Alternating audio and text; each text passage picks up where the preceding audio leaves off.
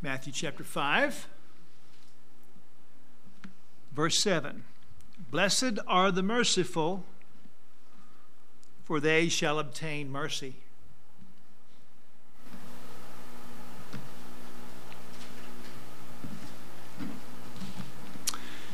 Let's pray. Heavenly Father, we do thank you for your love and mercies toward us. You are our creator and sustainer.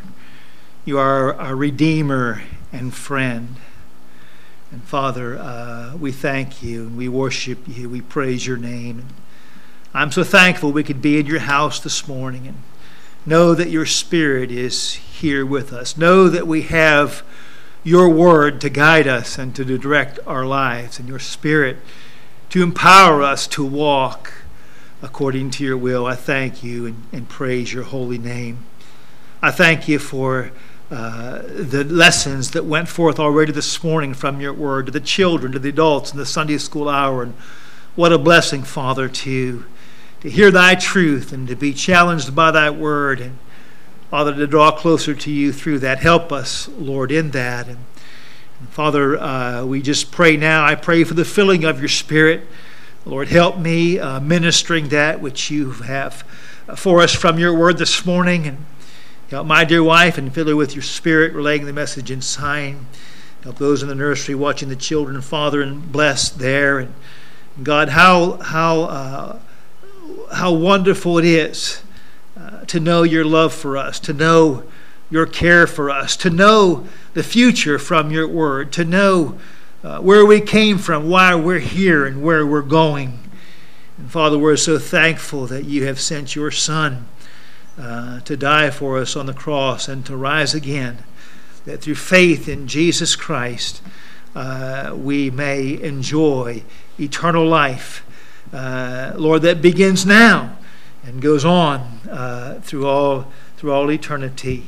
And Father, may those with us this morning here or online who may not know that they're saved, maybe they don't know their sins are forgiven, maybe they've never come to you. Father, for that I pray that somehow you'd speak to their hearts, help them to realize that your Son has died for them, risen again, that they'll come to him in repentance and faith. He will give them the gift of eternal life.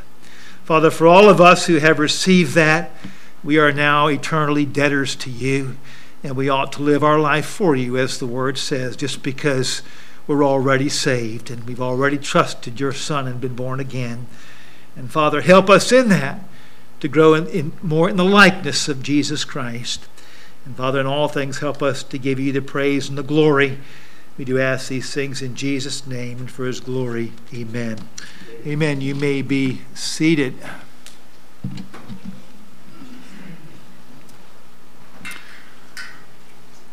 On Sunday morning, we are looking at Jesus' Sermon on the Mount, and he is preaching this to his disciples. So we have instruction here whereby we can grow as believers. Now, some commentators look at this passage and they associate it only to our initial salvation. When a person trusts Christ as their Savior, turning in their hearts from their sin and asking Jesus to forgive them and save them, immediately the penalty we deserve of hell is removed. Heaven as a home that we don't deserve is guaranteed, and we are to grow after that. Some people look at this passage and say it only has to do with the Christian, what God makes the Christian to be once he's saved, and what God has for the Christian ultimately in eternity. That's really the only thing it deals with, is what some commentators say. By the way, some I respect, but disagree with them on that point.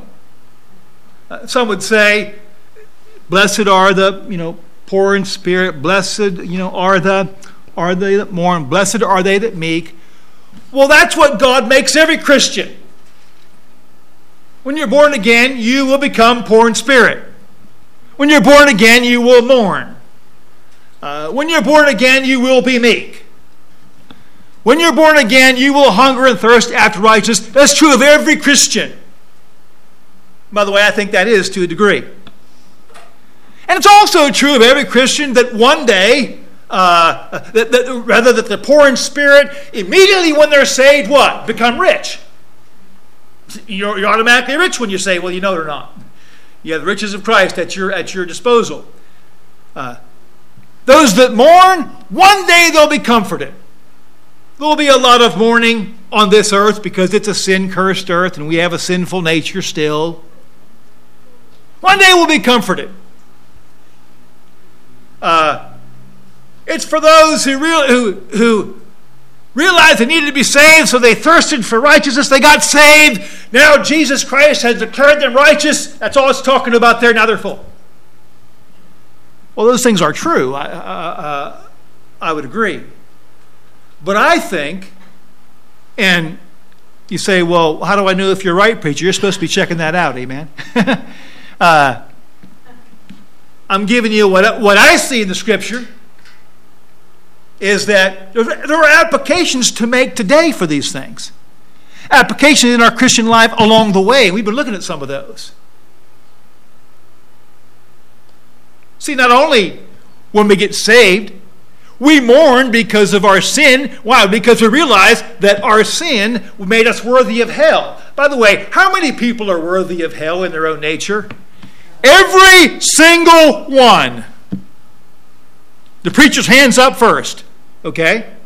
Then you get saved and God gives you the gift of eternal life, even though you still deserve it, and I still deserve it. We all do. God, what? He takes away that penalty. He does. That's wonderful. But don't we also mourn over our sin after we're saved? Yes, we do. Isn't there a practical application where I mourn over my sin that affects my relationship with God? I believe so. And I think if we're not careful in our Christian lives, we can become calloused about those things. See, there are some out there that teach this teaching. If you are a true Christian, you will ultimately become a faithful disciple of Jesus Christ. You will be following him, walking with him, and you'll be living with him and for his praise. You'll be a mature disciple when you die. Guaranteed in salvation. I don't believe that. I don't believe the Bible teaches that.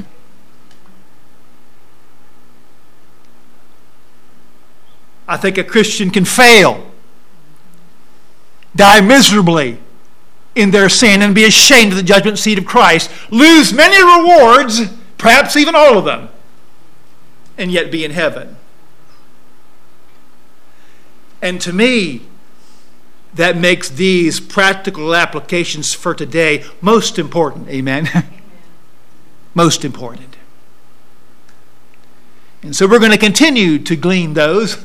I pray we've been gleaning them already, and how we're going to practically apply these things to our lives from the Beatitudes. Blessed are the merciful, for they shall obtain mercy. The word merciful, mercy, pity, compassion. God wants us to be merciful as believers.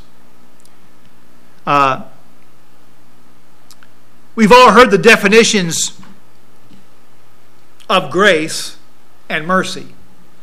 Those are two wonderful words in the Bible, amen. They're wonderful gifts of God to us in a sense. We've heard the definition of grace. Well, grace is goodness received from God that we don't deserve. We've heard that. And then we've heard mercy defined this way. Well, mercy is judgment or retribution from God that we deserve, but he withholds it. That's mercy. Well, I would say that's true. But I would caution us regarding this. Those terms are not exclusive. You see, the Bible doesn't use mercy in just that way. And we'll see that this morning. Mercy has a much broader meaning. Matter of fact, mercy and grace in our Bible are often used synonymously. Speaks of the goodness and kindness of God to us. And we'll look at that and see that. Mercy and grace are kind of two sides of the same coin. Like repentance and faith. Paul talked about preaching the gospel. And he wrote in Acts 20:21 that he testified, both to the Jews and also to the Greeks, repentance toward God and faith toward our Lord Jesus Christ. Repentance and faith are what? Two sides of the same coin. When you realize you're a sinner, worthy of death, the wages of sin is death, and death and hell were cast into the lake of fire. This is the second death. You realize you're a sinner worthy of that. Repentance toward God. If your heart is open to God, you are sorry that you have sinned against God. Well, what's the cure? What's the answer for that? Well, God has provided that. Faith toward our Lord Jesus Christ. We're sorry you've sinned against God. We're worthy of judgment. We turn to the provision that He has made, and that is faith in Jesus Christ. And by the way, that's the only thing. It's not faith in how well you can do after that.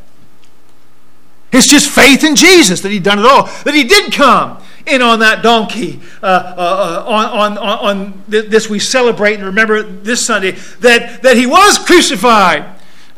In the coming week, as we celebrate on Easter, that He rose again. All that is the full payment. Amen.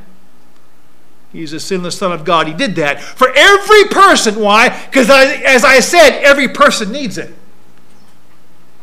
There's not a single person doesn't need to be saved and born again. Not a single one.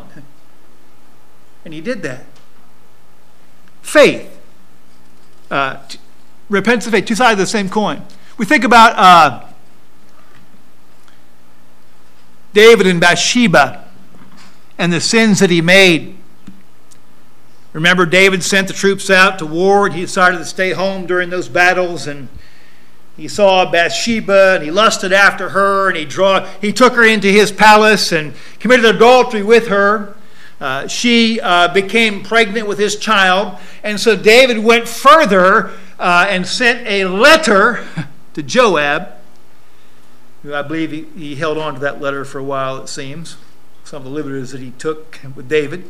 Anyway, he sent a letter to Joab, put Uriah in the front of the hottest battle so he can be killed.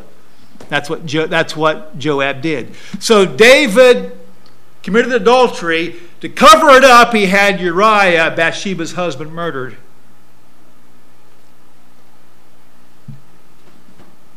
But he repented of that. And he received mercy. 2 Samuel 12:13, the prophet Nathan told him that. You're the man. God knows what you've done. You're guilty. David recognized that. He said, I have sinned against the Lord. And Nathan said unto David, the Lord also hath put away thy sin. Thou shalt not die. What was that? That was mercy. Because the law of Moses required death on two counts for David. If he committed adultery in the law of Moses, in the Jewish law, it was punishable by death. He'd done that. If he committed murder, it was punishable by death. By the way, that preceded the law of Moses. Punishable by death. He was guilty of death on two counts. Yet God let him go. Nathan spoke God's word. We say that was mercy. Yes, it was. He didn't get what he deserved. Yes, that's true. But wasn't it also grace? What else did he get? He got to live. Life is the grace of life comes from God. It's called the grace of life. So he got what? Mercy and grace. See, when we look at mercy, when we get mercy, look at the flip side of it, we realize we also got grace. And by the way, when we get grace, we look at the other side of it, we also got mercy. We'll see that as we go through it, as we go through the lesson this morning. They kind of travel together. Hebrews 4:16. Let us therefore come boldly unto the throne of grace, that we may obtain mercy and find grace to help in time of need. They travel together. Brother Chris was looking in Daniel chapter 7 about how God is a holy God, and he often is represented in flames and flaming ministers. He is a holy God, and he judges sin. Who can come before his throne and not die? Well, we can. Do you know why? Because Jesus Christ purchased what? Mercy for us. When we come before that throne, we don't die because of us, no, because of Jesus Christ. And yet, what do we come for? We come to front, we obtain mercy. We don't have to die because what Jesus did. And we what? Find grace. Same time. And then God helps us with our request and our supplication. Mercy and grace traveling together.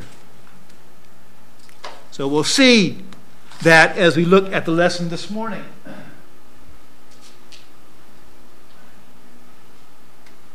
Blessed are the merciful. Point number one, as we follow Christ, we will have merciful hearts. We will have merciful hearts. When you trust Jesus Christ as your Savior, the Holy Spirit comes to live in you. By the way, not a moment before. He comes to abide in you. And He begins to change you. We call it the fruits of the Spirit from the inside out. You say, well, preacher, I know that list of fruits of the Spirit. You know, love, joy, peace, long-suffering, and on and on. Mercy's not in there, preacher. Well, mercy's a kind of a combination, I think, of some of those fruits. It's a mixture of long-suffering, gentleness, goodness, that kindness. Ephesians 9 says, for the fruit of the Spirit is in all goodness and righteousness and truth. And so we have merciful hearts because the Spirit brings that forth in our hearts. Colossians 3:12, put on therefore as the elect of God, that's just talking about being saved, holy and beloved, that's what God looks at us, at how he looks at us in Christ. We are to put on bowels of mercies, compassions of mercies, bowels of mercies. And the list goes on. Humbleness. Let's back that up and say kindness. Humbleness of mind, meekness, long suffering, but bowels of mercies. Realizing the mercies that God showed us by providing our salvation ought to what? Compel us to be merciful to others. Amen. Romans chapter 12 and verse 1 tells us that.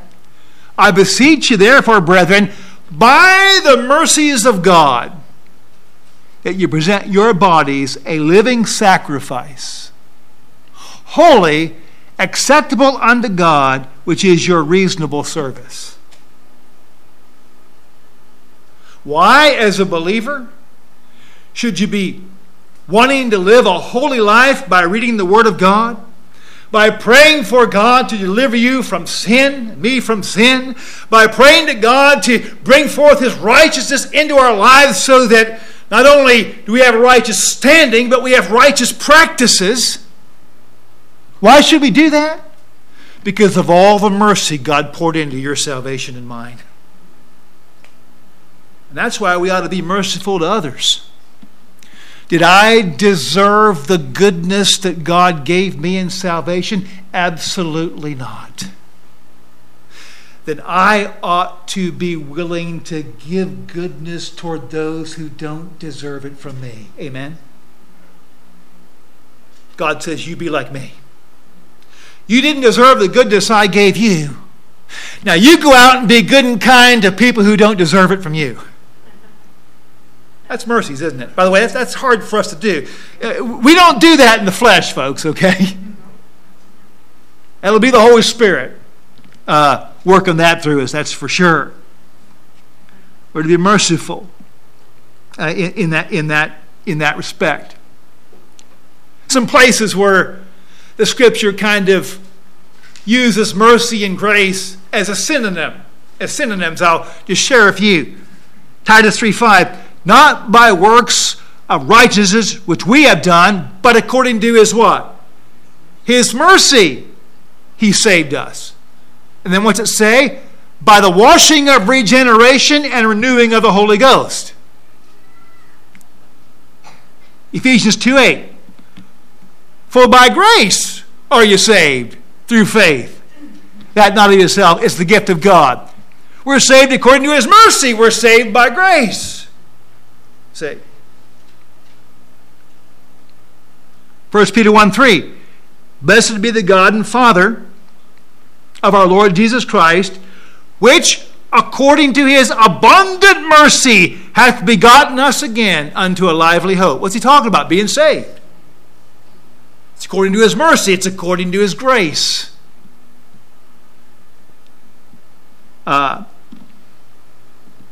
In 1 Peter 2 and verse 10, he addresses the lost, the saved, and they're remembering before they got saved, which in time past were not a people, but are now the people of God, which had not obtained mercy, but now have obtained mercy. What's he talking about in the context? Salvation. Didn't have salvation before, now they have it. But what did he call it? Mercy. Mercy.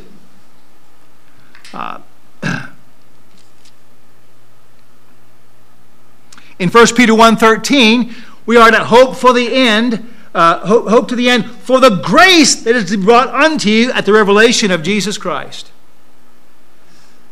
Yes, God's gracious to us now. Yes, God's mercy full to us now, believers, and even to the lost. But folks, the greatest of our mercy and the greatest of our grace is yet to come. Amen. And that'll be when we're with him. He'll come back and get us, or we'll die and go to be with him first, one or the other. We'll really know mercy and grace then, folks. It's yet to come. And Peter looked at it that way. Listen to how James puts it, or Jude rather. Keep yourselves in the love of God, looking for the what? Mercy of our Lord Jesus Christ unto eternal life. They're kind of speaking synonymously of the same thing. Be looking for Jesus. Grace and mercy. Two sides of the same coin. In Matthew 18, Jesus gives a parable of how we ought to be forgiving because he forgave us. He talks about a master, or a servant rather, a servant who owed his lord or his master 10,000 talents. A servant who owes his master 10,000 talents. And he talks about another who owed his, and that servant, he owed his master 10,000 talents, and his master just forgave him. And then that servant went out, and he found somebody that was one of his servants. And his servant owed him only 100 pence. And he wouldn't forgive him. Wouldn't forgive him. And his Lord found out about that. And the Bible says, thou wicked servant, I forgave thee all that debt because thou desirest me. Shouldest not thou also have had compassion on thy fellow servant, even as I had pity on thee? We ought to have mercy. Why? Because God's been merciful to us. By the way, if you compare that 10,000 talents and that 100 pence, that's a ratio of 600,000 to 1. 600,000 to 1. That was the difference between what they owed. God forgave, I believe the initial master that represents the Lord. He forgave all that 10,000 talents debt. And yet that one servant wouldn't forgive 100 pence to 1. 600,000 to 1. We ought to be merciful. Matthew 10:25. It is enough for the disciple that he be as his master and the servant as his Lord. Luke put it this way, Luke 6:40. The disciple is not above his master, but everyone that is perfect shall be as his master. That's what we're talking about here, becoming a disciple of Jesus Christ. Perfect being the idea of mature. None of us are sinlessly perfect. But if we are mature, what? We will become as our master, like him. How is he? Well, Hebrews 2:17 says, in all things it behooved him, Jesus Christ, to be made like his brethren, that he might be a what? Merciful and faithful high priest. Now, we'll never be a high priest. He's our high priest and our king. But you know what? He's merciful and faithful. And we are to be as him if we are going to be a disciple of Christ. We are to be merciful and we are to be faithful. As we follow Christ, we will have, let the early merciful, they obtain mercy. We will have merciful hearts. Number two, what do we see? As we follow the Lord, as we follow Christ, we will have merciful hands. Merciful hands. What am I saying? You see, mercy shows forth itself in service, in action, in our ministry to others. We see that. What is mercy in this passage talking about here? It's talking about, it's going to be demonstrated, it's going to be shown in dealings with others. Mercy in this case is compassion or pity that is shown in kind words and deeds toward others, especially to those who have abused or defrauded us in some way, or to those who are poor, weak, and helpless. It's kind of the idea of what being merciful is.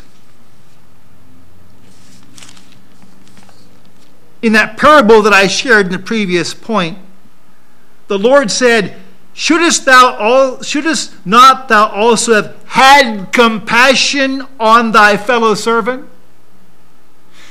That word "had compassion" there comes from the same word as merciful and mercy in this text. Comes from the same word.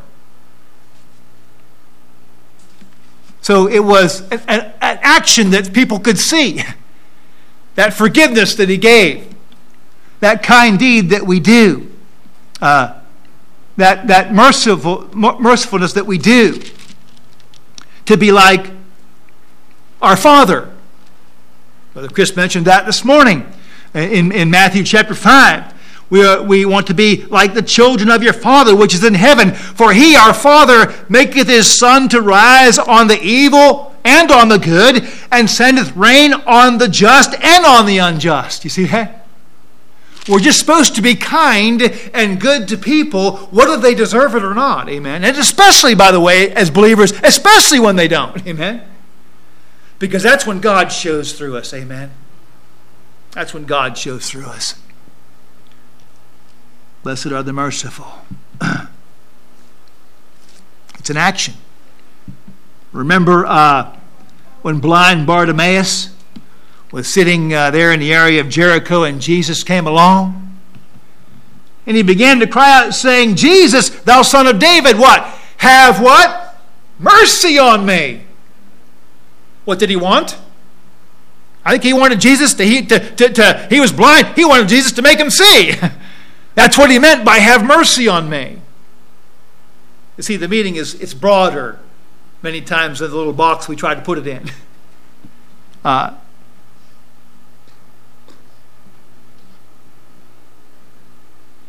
The Jews persecuted the church in the first century there. We know if you follow the places where the Apostle Paul started church, it was often the Jews who rejected Christ. And by the way, Gentiles who rejected Christ too. You know, people try to blame it all on the Jews. No, it was both Gentiles and Jews both are crucified. Amen. It was the whole world. But the Jews had a privileged position in the fact that God had given them the scriptures and he brought the Messiah through them. And for a while he worked with them, but God began doing something a little different. He began to use Jews and Gentiles together in one body to glorify his name. That's what we call the church today.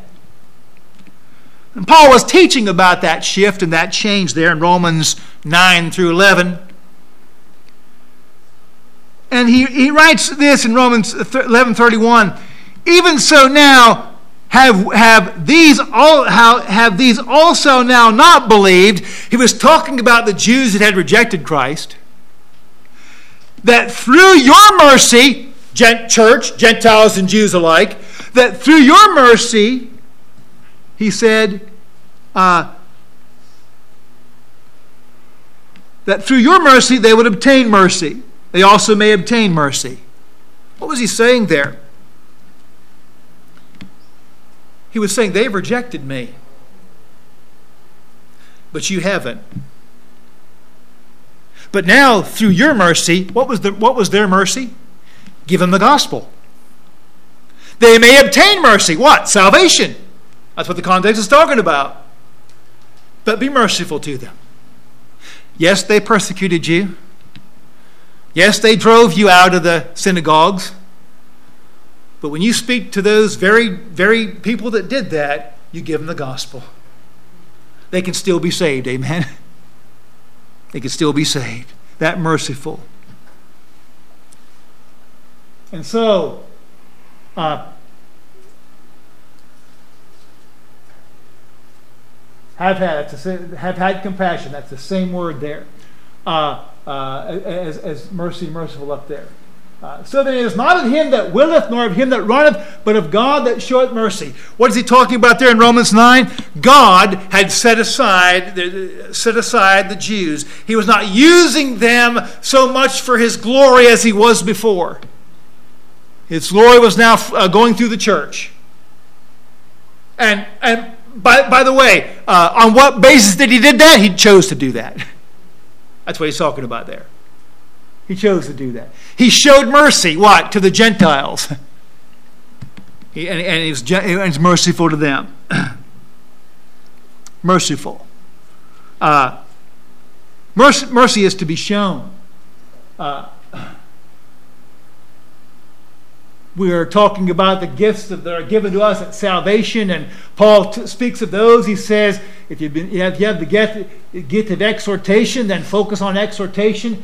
He that giveth, focus on giving. And he goes on, he that what? Showeth mercy with cheerfulness. See, it's kind of a combination of some that ministry of showing good to others, doing good to others, even and especially those who don't deserve it. That idea.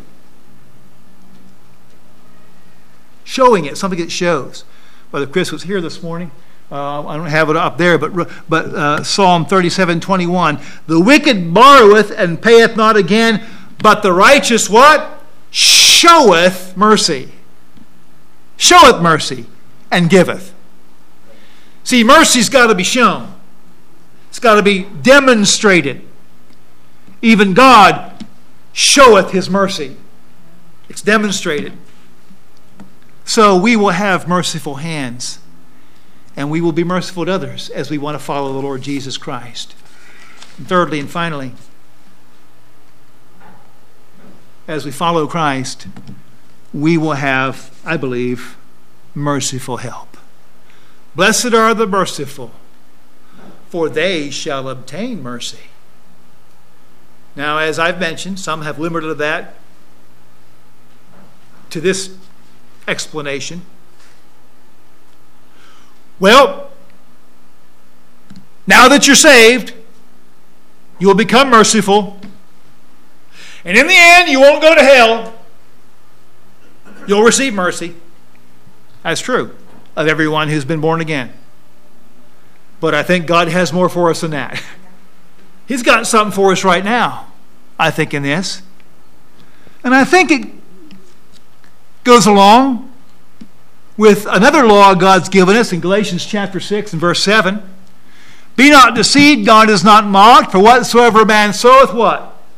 That shall he also reap. That shall he also reap. I believe if we're merciful to others, there'll come a time in our life when we're going to need some mercy from somebody else here on this planet.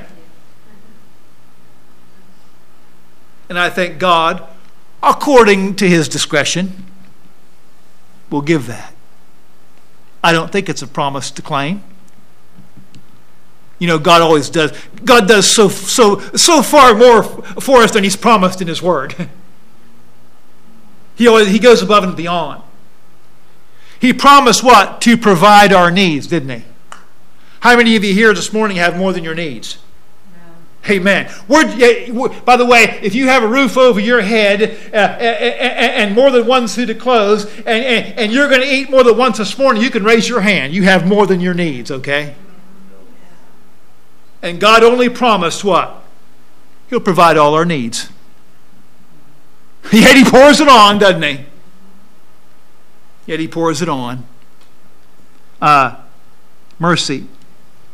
In that parable, where one man owed 10,000 talents and was forgiven, that's like God's forgiveness. Yet he turned around and wouldn't forgive his servant who only owed him 100 pence. God rebuked that. And the parable says this. His Lord was, it says, shouldest thou not have had compassion on thy fellow servant, even as I had pity on thee? End of discussion? No. Yes, he should have. But it goes on. So likewise shall my heavenly Father do also unto you, if ye from your hearts forgive not every one his brother their trespasses. Talks about delivering him to the debtors till he paid in the full. I tell you what, I think God's talking about there, at least in part. That servant wouldn't forgive his servant that only owed him a little bit. Made him suffer. Put him in prison. Put him through lots of earthly suffering. What? Till he should pay it all. Was that servant putting his servant, the one that he was making suffer, was he putting him in hell? No. He was putting him through a lot of earthly sufferings till he paid it all. You know what God says? I'll do that. You find that you can't be merciful? There'll come a time when you need mercy from somebody else. And guess what? You won't find it. You won't find it. Anybody ever have an officer pull you over? And he just gives you a warning. But you weren't merciful to your friend last week. And this officer, it's the first time he's pulled you over, and you get that $450 fine handed to you in the window.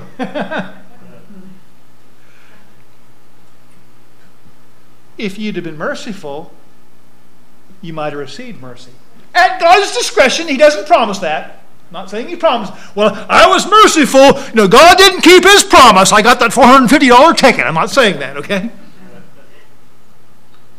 I'm just saying, it seems to be a way that God works.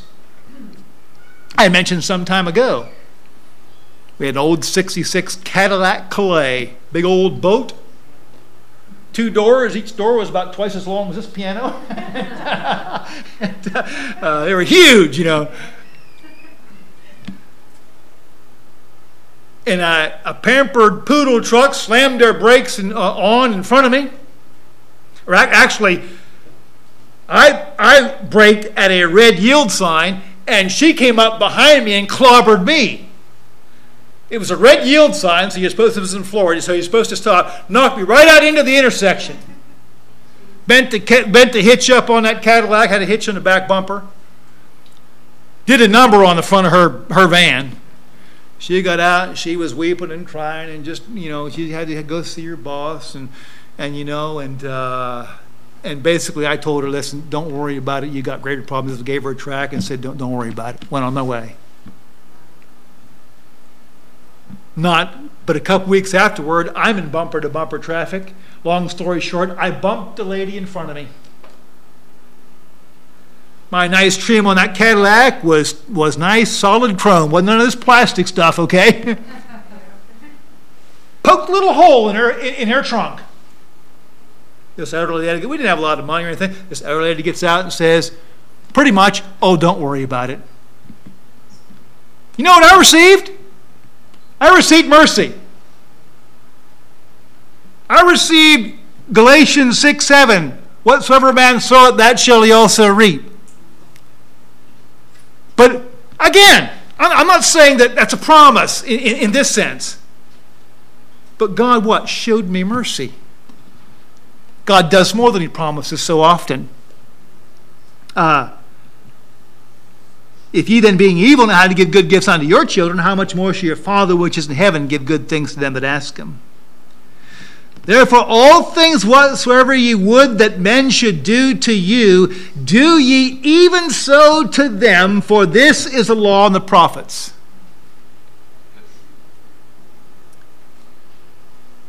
Isn't that how God works a lot of times? Many times how we treat others, we find ourselves treated like that, somewhere on down the road. Good or bad, amen? It seems like God works those things. Those mercies of God, he shows them to us in life. And we need those mercies. I think about the merciful help that God sends in Psalm 27:13, David said, I had fainted unless I had believed to see the goodness of the Lord in the land of the living. Now, David said, I don't know that I'd have stayed close to God. I think I'd have gave up if I hadn't seen some of God's mercies in my life, what? Right now.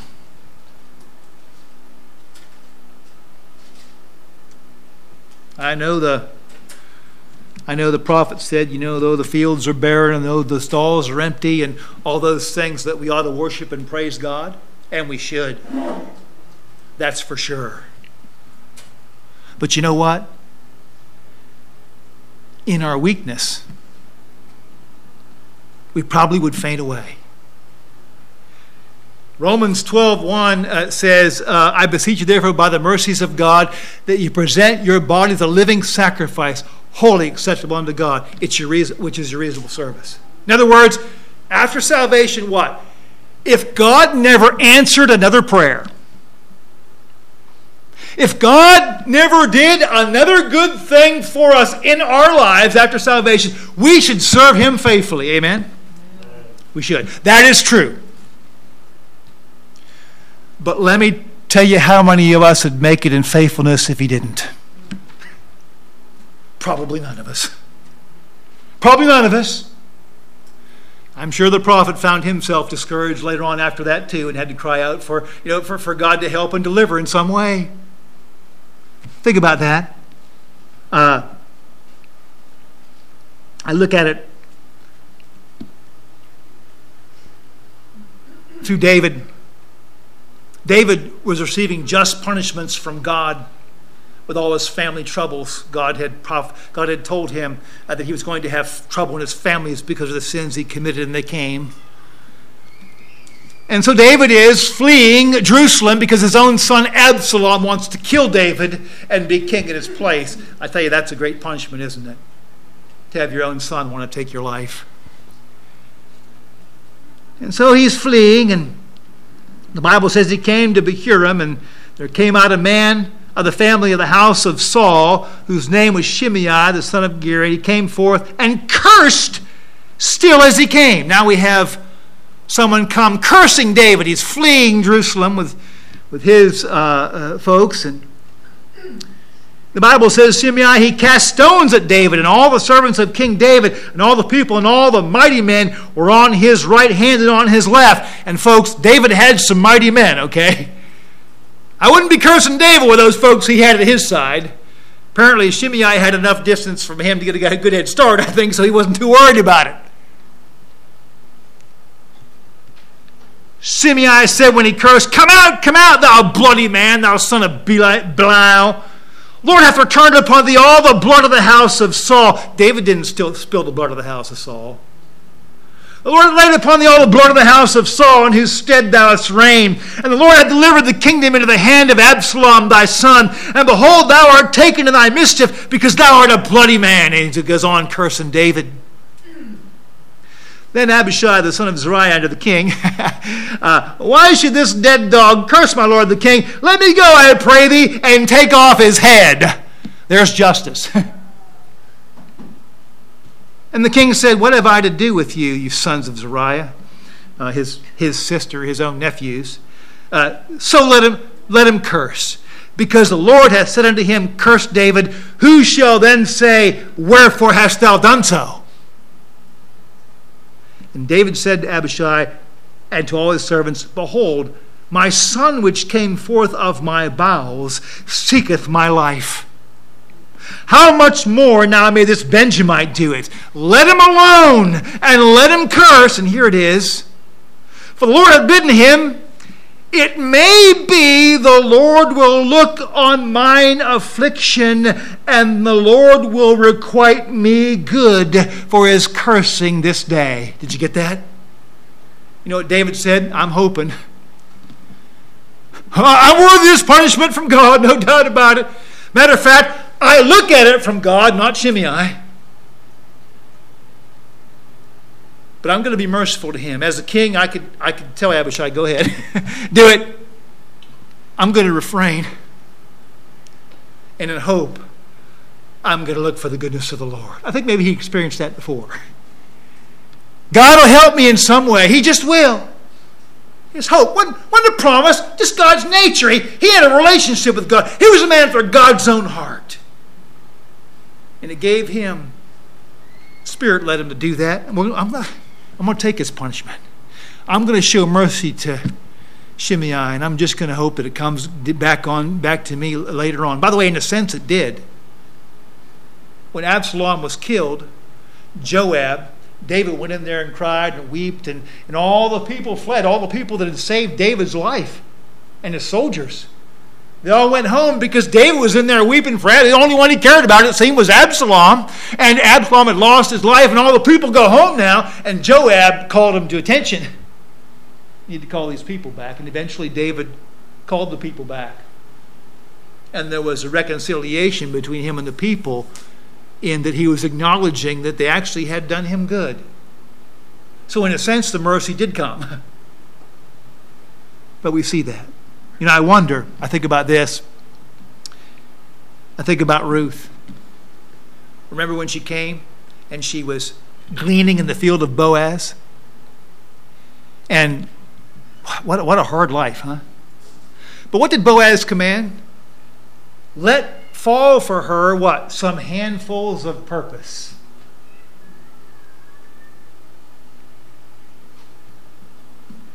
Now think about that. Were those handfuls of purpose promised? Nope.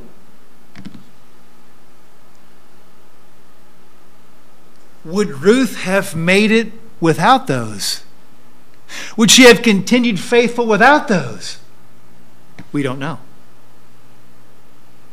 But this I can tell you. I'm sure they were an encouragement to keep her going. Amen. and in our weakness. How many times have we seen God's mercy fall that he didn't promise? Because it was a time when we were weak. And as David said, except I had hoped to see the goodness of the Lord, I had fainted, except I hoped to see the goodness of the Lord in the land of the living.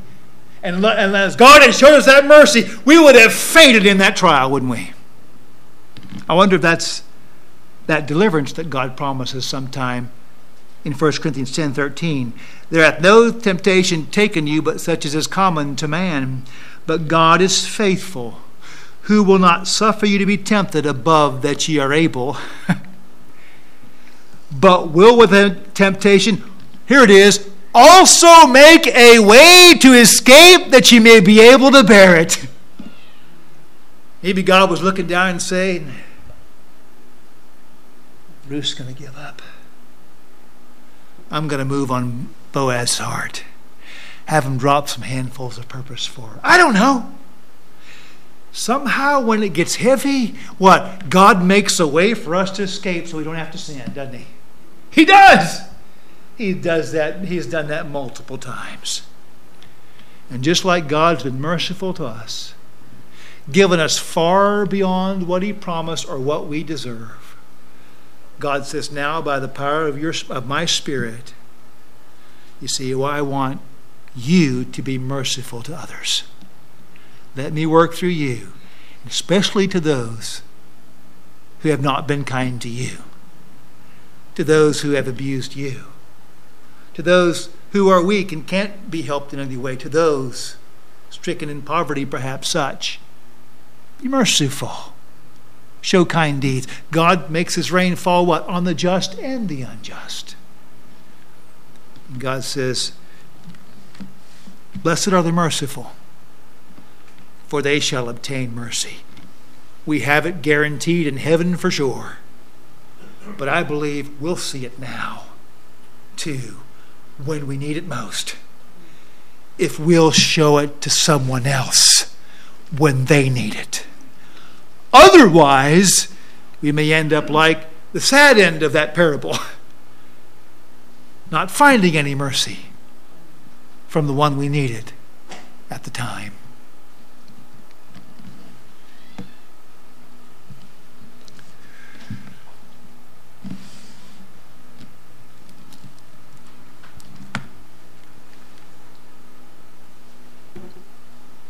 Let's pray. Heavenly Father, I thank you for your word.